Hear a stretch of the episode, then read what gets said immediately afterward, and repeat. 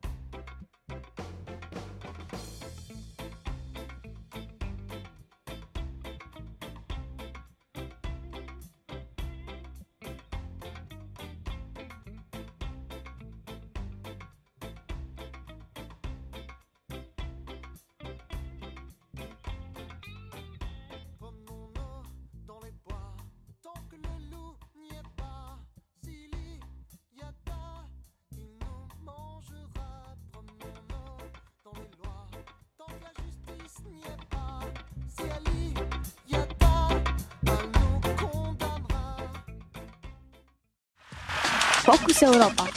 Nachrichten aus Europa auf Radio Dreieckland. Willkommen zu den Fokus Europa Nachrichten am Montag, dem 27.01.2014 um 12.30 Uhr. Ukrainische Justizministerin droht Demonstrierenden mit Verhängung eines Notstandes. Nachdem mehrere Dutzend Demonstrierende seit gestern das Justizministerium im Zentrum der Hauptstadt Kiew besetzen, droht die Justizministerin Olana Lukasch mit der Verhängung des Notstandes. Sollen die Oppositionellen das Gebäude nicht umgehend verlassen, werde sie den Nationalen Sicherheitsrat auffordern, so Lukasch heute Morgen. Der Oppositionsführer Vitali Klitschko versucht auch, die Menschen zu einer Räumung des Hauses zu mobilisieren. Der ehemalige Boxweltmeister versucht eine politische Lösung des Machtkampfes zu finden und will Provokationen vermeiden. Die Demonstrierenden in Kiew fordern den Rücktritt von Präsident Viktor Janukowitsch und vorgezogene Neuwahlen. Die Proteste, die vergangenes Jahr friedlich angefangen haben, spitzen sich immer mehr zu und haben schon das Leben von mehreren Personen gekostet. Nicht nur in Kiew, auch in anderen Provinzen sind einige Verwaltungsgebäude von Oppositionellen blockiert. Am Wochenende kam auch die Ablehnung der Opposition an das Angebot des Präsidenten Viktor Janukowitsch. Um die Regierungsgegner zu besänftigen und gleichzeitig zu spalten, hat der Staatschef hohe Posten in der Regierung an die Oppositionsführung angeboten. Janukowitsch bot dem Fraktionschef der Timoschenko-Partei Arseni Yatschnuk den Platz als Premierminister. Vitila Klitschko sollte sich mit dem Titel Vizeminister begnügen. Allerdings ist dieser Posten mit, der, mit dem Bereich humanitäre Fragen und damit wenigen politischen Einfluss verbunden. Die Proteste sind eskaliert, nachdem tausende Menschen Abschied von Mikhail Schisnewski genommen haben. Der Weißrusse, der seit acht Jahren in der Ukraine lebte, wurde letzte Woche erschossen während Straßenkämpfen zwischen Polizei und Demonstrierenden. Bis jetzt sollen es fünf Menschen bei den Auseinandersetzungen um, Leben, um das Leben gekommen sein. Syrien-Friedenskonferenz in Genf zeigt erste Ergebnisse. Die Regierung Syriens erlaubt nun, dass Frauen und Kinder die Großstadt Homs verlassen. Das teilte der UNO-Vermittler Lakhdar Brahimi am gestrigen Sonntagabend auf der Syrien-Friedenskonferenz in Genf mit. Die Stadt Homs im Westen Syriens wurde erst von Rebellen eingenommen und später von Truppen der syrischen Regierung des Präsidenten Bashar al-Assad belagert und beschossen. Dort leben tausende Zivilisten unter den schlechten Bedingungen. Seit mehr als einem Jahr kann die Stadt nicht von außen versorgt werden. Bevor die Ausreiseerlaubnis der Zivilisten angekündigt wurde, haben beide Delegationen über die Lieferung von Hilfsgütern in die belagerte Stadt Homs gestritten. Es ist das erste Mal seit Anfang des Konfliktes vor drei Jahren, dass Opposition und Regierung Syriens zu direkten Gesprächen zusammenkommen. Der Anfang am Samstag verlief unter eisiger Atmosphäre. Bei der Auftaktsitzung hat der UN-Gesandte Brahimi 30 Minuten gesprochen, während Vertreter der beiden Konfliktparteien schwiegen. Gestern der zweiten Verhandlungsrunde empfing der Vermittler die zwei Delegationen für Einzelgespräche. Heute sollen die Diskussionen rund um eine politische Lösung für den Konflikt anfangen. Außerdem wird über die Freilassung von ca. 1300 Minderjährigen und 1000 Frauen verhandelt. Der syrische Bürgerkrieg dauert schon circa drei Jahre und hat das Leben von mehr als 130.000 Menschen gekostet. Ein ambitioniertes Ziel der Konferenz ist die Bildung einer Übergangsregierung. Die Kämpfe zwischen Rebellen und Soldaten des Präsidenten Assad gehen ungeachtet der Konferenz weiter. Rechtsextremisten protestieren in Paris. Unter dem Titel Tag des Zorns haben rechte und rechtsextreme Gruppen gestern in Paris gegen den Pr Präsidenten François Hollande protestiert. Die Demonstration, zu der sich auch katholische Gegner der Homo-Ehe angeschlossen haben, endete mit Krawallen. Die Gruppe warf Flaschen, Steine, Eisenstangen und Mülltonnen auf die Polizei, die mit Tränengas reagierte. Nach Angaben der Polizei wurden mindestens 150 Personen festgenommen. Die Eskalation kam erst, als die Demonstrierenden sich gerade auflösen wollten. Nach Angaben der Presseagentur AFP waren mehrere tausend Personen an dem Konflikt beteiligt. Zum Protestmarsch gegen die Regierung Hollande haben sich Menschen aus rund 50 überwiegend rechten und rechtsextremen Gruppierungen zusammengetan. Die Organisation sprach von 160.000 Teilnehmenden. Die Polizei zählte dagegen nur 17.000 Protestierende. Rechtsorientierte AfD hat Chancen bei der Europawahl. Die populistische rechtsorientierte Partei Alternative für Deutschland hat konkrete Chancen ins Europaparlament am 25. Mai einzuziehen. Laut Umfrage des Mnet-Institutes, ge die gestern veröffentlicht wurde, würden sich 7% der Wähler für die Partei entscheiden. Im Gegensatz zur Bundestagswahl September letzten Jahr, als eine 5%-Hürde galt, genügen 3% der Stimmen für den Einzug in das Europaparlament. Im September bekam die rechtspopulistische Partei auf 4,7 Prozent der Stimmen und hatte damit einen Platz im Bundestag knapp verpasst. Für die Europawahlkampagne will die AfD die unpassenden eurokritischen Themen durch rechtskonservative Slogans wie Haltung zur Familie, Fragen zur Zuwanderung und Patriotismus ersetzen. Wenn das Wahlverhalten der Bundesbürger so bleibt, muss die FDP mit 3% um den Einzug in das Europaparlament bangen. Die Regierungsparteien schneiden mit 42 Prozent für die Union und 26 Prozent für die SPD in der Umfrage ähnlich ab wie bei der Bundestagswahl. Die Grünen würden auf 10 Prozent der Stimmen kommen, die Linken auf 8. Berlin gedenkt die, der Opfer des Nationalsozialismus. Mit einer Reihe von Veranstaltungen wird heute in Berlin an die Opfer des Nationalsozialismus erinnert. Hauptredner bei der Gedenkstunde im Bundestag wird der russische Schriftsteller Danil Kranin. Bundespräsident Joachim Gauck und Bundeskanzlerin Angela Merkel werden auch präsent sein. Der SPD-Vorsitzende Sigmar Gabriel erhält die Ehrung International des Internationalen Auschwitz-Komitees für seinen Einsatz gegen Rassismus und Antisemitismus. In Auschwitz hält die Knesset, das israelische Parlament, eine Sondersetzung ab.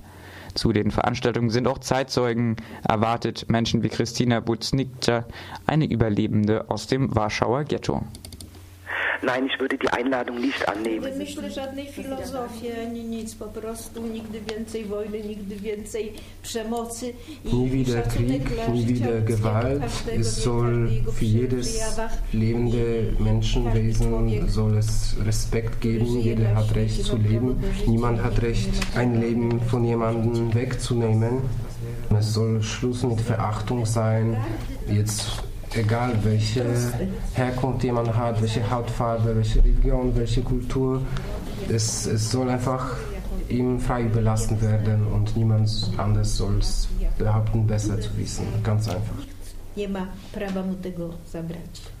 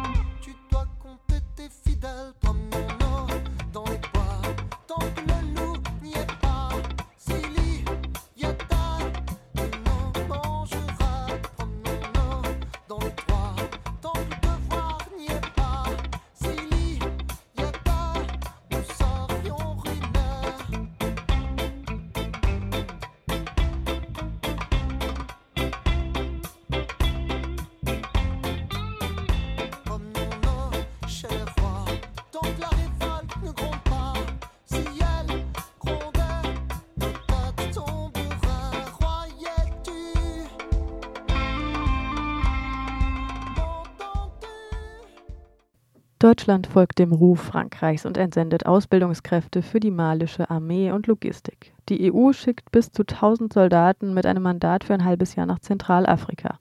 Kollege Felix sprach mit dem linken Politiker und Friedensaktivisten Tobias Pflüger über die Intentionen der EU und Deutschlands in Zentralafrika und an der Mittelmeergrenze zu intervenieren, sowie über die Folgen für die betroffene Bevölkerung. Nachdem die französische Armee ihren Einsatz in Afrika weiter ausgebaut und nach Unterstützung durch die EU gebeten hat, ist Deutschland nun dem Ruf gefolgt und entsendet Ausbildungskräfte für die malische Armee und Logistik wie zum Beispiel Flugzeuge. Die EU schickt bis zu 1000 Soldaten mit einem Mandat für ein halbes Jahr. Nachdem die Bundeswehr aus Afghanistan nach und nach abzieht, scheint die neue Bundesregierung nach neuen Aufgabenfeldern zu suchen. Radio Dreigland sprach mit dem linken Politiker und Friedensaktivisten Tobias Pflüger nach seinem Vortrag an der Uni Freiburg zum Thema europäische Grenze- und Asylpolitik. Pflüger äußerte sich zu den Intentionen der EU und Deutschlands in Afrika und an der Grenze zu intervenieren, sowie den Folgen für die betroffene Bevölkerung. Mit der Grenzpolitik und Frontex, äh, wie würden Sie das sehen? Kann man da so eine Entwicklung sehen gewissermaßen, dass eben erstmal an europäischen Grenzen versucht wird, da ähm, mehr ähm, Präsenz zu zeigen, zu überwachen und äh, die Flüchtlinge abzudrängen und jetzt vielleicht die, die Grenze weiter zu verschieben, weiter nach Zentralafrika irgendwie jetzt? Ja, im Grunde genommen ist es eine immer weiter vorgelagerte Abschiebung von denjenigen Flüchtlingen, die nach Europa kommen wollen.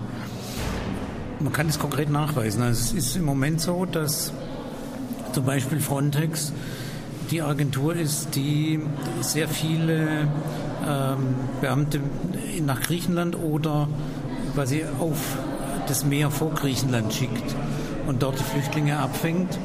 Wir wissen von Frontex, dass sie das auch zum Teil illegal machen, also mit ihren Schiffen Schiffe von Flüchtlingen abdrängen, die dann ähm, zurück quasi in libysches, türkisches oder andere, so andere Hoheitsgewässer äh, geschoben werden. Und man hat ja jetzt dieses Rücknahmeabkommen mit der Türkei wieder äh, abgeschlossen, was ein ganz wesentlicher Punkt ist für die Flüchtlinge. Das heißt nämlich, dass alle Flüchtlinge, die quasi auf dem Weg ähm, zum Beispiel zwischen der türkischen und griechischen ähm, Grenze, dass die alle zurück in die Türkei geschoben werden können. Und ähm, der Weg über die Türkei ist für Flüchtlinge nicht unwichtig, insbesondere ähm, zum Beispiel aus dem Iran oder ähm, aus auch Afghanistan und anderen Ländern ist das ein relativ wichtiger Fluchtweg, der damit zu ist und wo die Türkei quasi die Drecksarbeit macht für die Europäische Union. Und die gleiche Situation haben wir in den nordafrikanischen Staaten, dass dort Abkommen abgeschlossen werden oder Aktivitäten festzustellen sind von Frontex oder Lager aufgebaut werden in Mauretanien, äh, wieder in Libyen, in Tunesien, ähm, in Algerien ähm, und dass versucht wird, quasi die Flüchtlinge äh, schon in Zusammenarbeit mit den offiziellen Behörden dort äh, quasi abzufangen und äh, zu, zu kasernieren und dann weiterzuschieben in äh, Nachbarländern. Es handelt sich nicht selten um Flüchtlinge, die zum Teil ähm, zum Beispiel als Folge von dem NATO-Krieg gegen Libyen ähm, geflohen sind. Es ist im Grunde genommen so, dass die Europäische Union quasi immer mehr so eine ähm, Vorfeld ähm, macht. Ähm, und dafür ist äh, Frontex quasi die Einrichtung, mit der sie das machen. Und wie ist es bisher jetzt in, in Zentralafrika? Hat da die EU-Streitkräfte, sind die da eigentlich schon länger stationiert? Also können Sie dazu sagen? Also interessant im Moment ist ja, ähm, dass die Europäische Union und Deutschland im Moment gerade eine Reihe von ähm, nachkolonialen Einsätzen Frankreichs mit direkt unterstützen. Also Mali-Einsatz ist ein nachkolonialer Einsatz, Einsatz, von Frankreich. Die hatten schon immer dort ähm, einige Soldaten stationiert. Im Tschad hatten sie schon immer welche stationiert und ähm, in Zentralafrika. Das ist so, dass Frankreich regelmäßig mit den verschiedenen Machthabern, ob es Diktatoren sind oder formal irgendwie gewählt sind, immer Abkommen abschließt und insofern praktisch immer vor Ort Soldaten, die zum Teil auch zum Schutz genau dieser jeweiligen Regierungs- oder Staatschefs verantwortlich sind, vor Ort hat. Und jetzt ist es so, dass man ja in Mali eine Militärintervention hatte, äh, zuerst Frankreichs, die dann logistisch von der EU unterstützt wurde. Jetzt macht man eine Militärintervention in Zentralafrika. Ähm, ein Teil der Soldaten, die in Mali stationiert waren, also von Frankreich aus, werden abgezogen und werden durch deutsche Soldaten ersetzt. Und äh, die Bundeswehr äh, bietet die Logistik für, den, für die Militärintervention in Zentralafrika an. Ähm, der Effekt der Militärintervention in Zentralafrika ist offensichtlich. Ähm, zu Beginn waren es vor allem muslimische, marodierende Banden, die äh, christliche ähm, Menschen irgendwie überfallen und gelünigt haben. Jetzt ist umgekehrt. Jetzt finden es christliche Milizen und Banden, die vor allem muslimische Bevölkerung ähm, äh, massakrieren. Das, äh, dies, diese Idee, da schickt man Soldaten hin und dann ist irgendwie Frieden, ist völlig irrsinnig, weil Frankreich natürlich ähm, quasi eigene Interessen damit im Spiel hat. Und wenn man sich anguckt, was die französischen Soldaten gesichert haben, haben sie zuerst den Flughafen gesichert. Und es ging natürlich darum, um die verschiedenen Zugänge zu den entsprechenden äh, Rohstoffbereichen, ähm, Gold, Diamanten und so weiter. Ähm, das sind die zentralen Interessen. Und was jetzt die Bundesregierung macht, ist auch interessant, seitdem sozialdemokratischer Außenminister wieder ist, macht man wieder mehr in der Militärintervention ähm, ist diese nachkoloniale Politik Frankreichs durchaus auch mit eigenen Interessen quasi mit zu unterstützen. Noch eine Frage, also jetzt auf Deutschland bezogen, ist ja schon auch spannend, also wie das politisch abgelaufen ist. Ich meine, Frankreich hat interveniert, zumindest offiziell jetzt von den großen Medien her hat man das so mitbekommen, dass Frankreich interveniert hat und Deutschland folgt jetzt irgendwie nachhaltig sozusagen diesem Ruf von Frankreich nach Hilfe, irgendwie durch mindestens finanzielle, eben auch logistische Unterstützung. Ähm, und dann ist ja, also die Bundeswehr genau, also wird im Prinzip ein bisschen umstrukturiert gerade und die neue Verteidigungsministerin von der Leyen hat ja irgendwie wir versuchen, die familienfreundlicher zu gestalten und so weiter. Aber im Prinzip geht es darum, dass halt jetzt eben neue Orte gesucht werden, wo halt eben Auslandseinsätze gemacht werden können. Und ähm, wie sehen Sie das? Also kann es gut sein, dass die Bundeswehr da jetzt auch demnächst stärker stationiert sein wird, auch mit Einsatzkräften? Ja, ja, das Ziel ist insbesondere der äh, sozialdemokratischen Teile dieser Bundesregierung möglichst ähm, in Afrika militär präsent zu halten. Und nachdem man quasi suggeriert, man würde aus Afghanistan abziehen, was ja gar nicht stimmt, aber äh, man suggeriert es ja, ähm, will man quasi, ähm, man lässt dort äh, Truppen der Bundeswehr, ähm, auch jetzt über das laufende Jahr 2014 hinaus, ähm, auch Kampftruppen. Die NATO insgesamt lässt Truppen dort. Ähm, und es ist so, dass im Grunde genommen in der Öffentlichkeit suggeriert wird, es gäbe einen Abzug, den es aber gar nicht gibt. Und es ist von der Bundesregierung aus CDU, CSU und SPD gewünscht, dass man weitere Militäreinsätze hat. Und da ist es ein willkommener Anlass, dass Frankreich darum bittet, dass man jetzt Soldaten nach Mali schickt, nach Soldaten nach Zentralafrikanische Republik schickt. Ähm, ich ähm, bin so ein bisschen am Überlegen, was jetzt als nächstes kommt. Ähm, der zentrale Punkt ist, sie wollen endlich mal auch die Kampftruppen der Europäischen Union, nämlich die EU-Battlegroups, einsetzen. Das können sie jetzt wieder in der Zentralafrikanischen Republik und Mali auch nicht, weil das äh, Militärszenario das nicht wirklich hergibt. Aber Ziel und Zweck ist es, die militärischen Strukturen der EU endlich mal zur Anwendung zu bringen, weil für was hat man sie denn sonst, wenn man sie quasi nicht, die extra dafür geschaffenen Battlegroups nicht endlich auch einsetzen kann.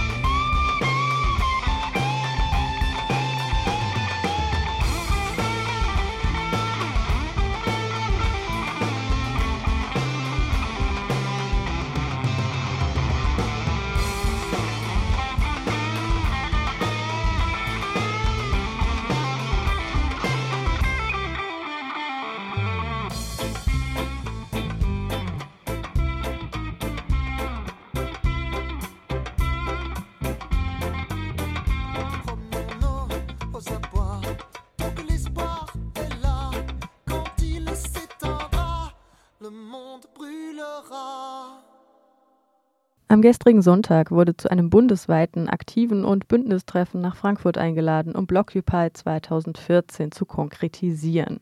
Circa 300 Menschen nahmen daran teil. Kollege Sebastian sprach mit Roland Süß, Pressesprecher des Bündnisses. Die Troika-Politik in der Logik des Kapitalismus hat mit ihren auch gerade über die EZB aufgezwungenen Strukturanpassungsprogrammen katastrophale Auswirkungen im Alltag von Millionen Menschen. Sie führt zum Zusammenbruch der Sozialsysteme und Gesundheitsversorgung, zu prekären Arbeitsverhältnissen und innerstädtischer Vertreibung, zu rassistischen Abschottung und Militarisierung der Politik, zu drastischen Verschärfungen von Hunger und ökologischen Krisen, zum Ausbau schmutziger Energie. Sie bedeutet Demokratieabbau, zunehmende gesellschaftliche Spaltung und massive Verstärkung geschlechterbezogener Ungleichheit. Sie fördert Nationalchauvinismus und Neofaschismus. Mit einer Blockade der EZB, Aktionen zivilen Ungehorsams in der ganzen Stadt und einer großen Demonstration setzte das Blockupy-Bündnis im letzten Jahr ein deutliches Zeichen gegen diese Verarmungspolitik der Troika.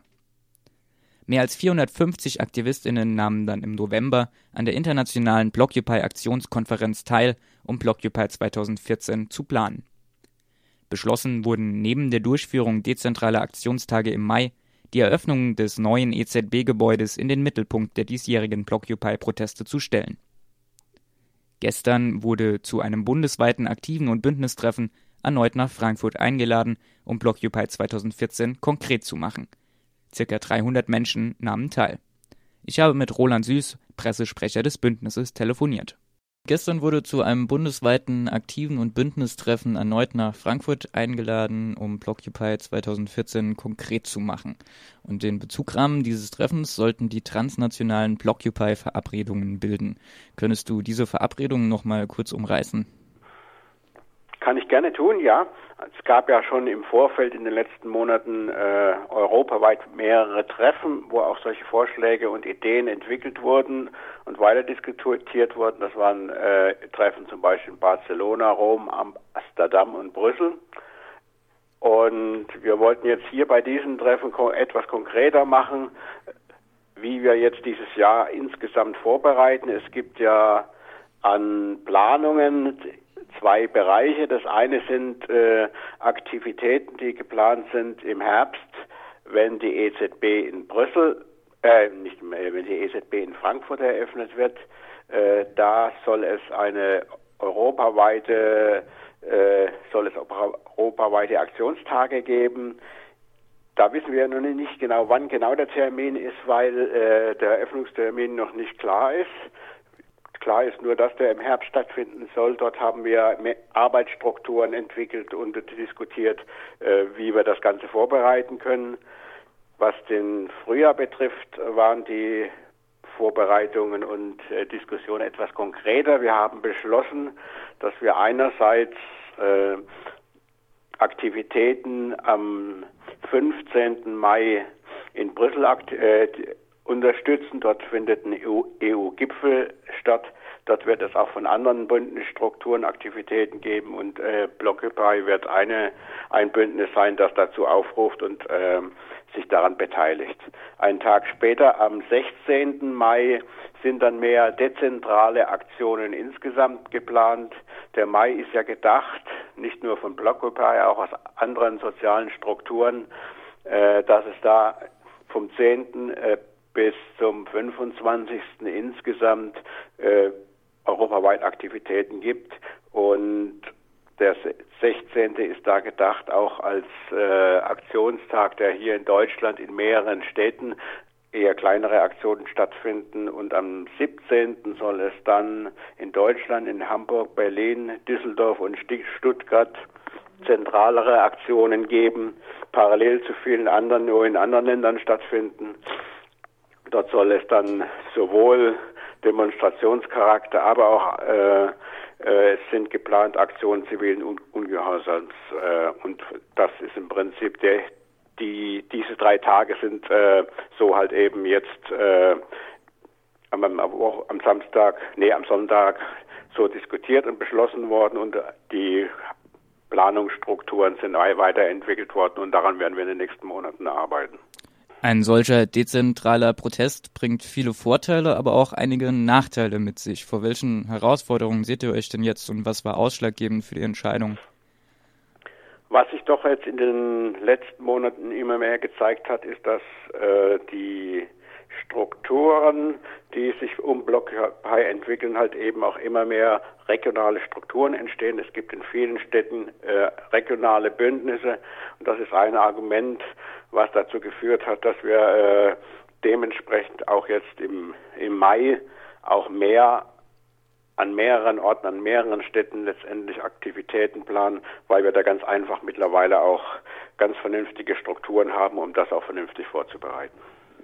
Crossing Borders in Solidarity, Building Democracy from Below wurde als Slogan für Blockupy 2014 gewählt, meldet zumindest mal Twitter. Fiel diese Wahl einfach? Diese Wahl ist ein, äh, äh, dieses Slogans ist ein Ergebnis, das äh, auf europäischer Ebene, es gab einen Tag vorher, also jetzt am Samstag, ein, ein europäisches Treffen dazu, äh, das für die europäischen Aktivitäten äh, so beschlossen worden ist. Es ist sicherlich äh, äh, ist dieses äh, allgemeine, dieser allgemeine Slogan nicht äh, der, wo überall halt eben als alleiniger Slogan stehen wird. Insofern wird es auch Diskussionen geben, wie wir konkret in Deutschland das noch mit äh, zusätzlichen Slogans untermauern werden. Wo Menschen ihre Meinung äußern und für eine freie und solidarische Zukunft auf die Straße gehen, lässt staatliche Repression nicht lange auf sich warten. Im letzten Jahr wurden dann auch knapp 1000 Demonstrantinnen in einem Polizeikessel ihrer Grundrechte beraubt. Rechnest du in diesem Jahr mit einem vergleichbaren Ausmaß und wie will das Bündnis darauf reagieren? Wie das Bündnis darauf reagieren wird, das wird ein wesentlicher Punkt sein äh, in den ganzen Diskussionen. Jetzt auch darum, wie konkret äh, wir Aktionen planen und was das heißt. Was momentan äh, noch nicht so richtig absehbar ist, wie die juristische Auseinandersetzung weitergehen wird. Es gibt momentan äh, sind einige äh, Vorladungen äh, ausgeschrieben worden an Aktivisten, da auch in dem Auseinandersetzen, den juristischen, um, um die Einkesselung, die von unserer Seite halt eben äh, auf den Weg gebracht worden sind. Das sind alles noch Dinge, die sind noch nicht so weit, dass wir sagen können, äh, was dabei konkret rauskommt. Äh, da müssen wir noch äh, ein Stück weit abwarten. Aber eine irgendwie neuartige Taktik für dieses Jahr wird jetzt nicht ausgearbeitet. Ist dann eher die Hoffnung, dass sich die Polizei zurückhält. Äh, wir werden natürlich die Erfahrungen, die wir in den letzten zwei Jahren gemacht haben, ähm, auch in der Fragen von Taktiken äh, berücksichtigen müssen. Aber darüber fangen die Diskussionen jetzt erst richtig an, denn in den Arbeitsstrukturen, da kann man jetzt noch nicht sagen, was das konkret heißt.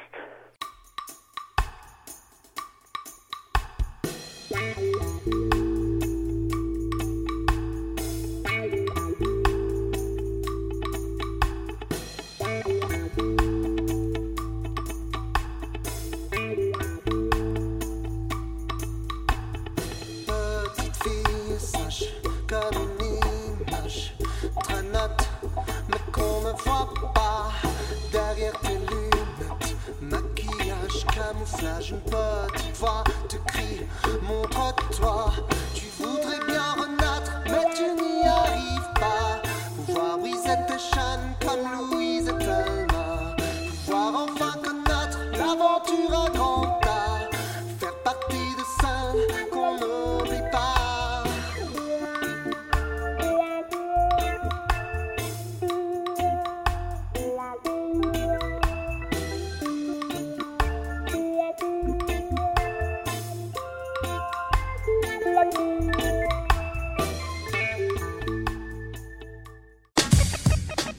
Das war Fokus Europa von Radio Dreieckland. Produziert mit finanzieller Unterstützung des Europäischen Parlaments.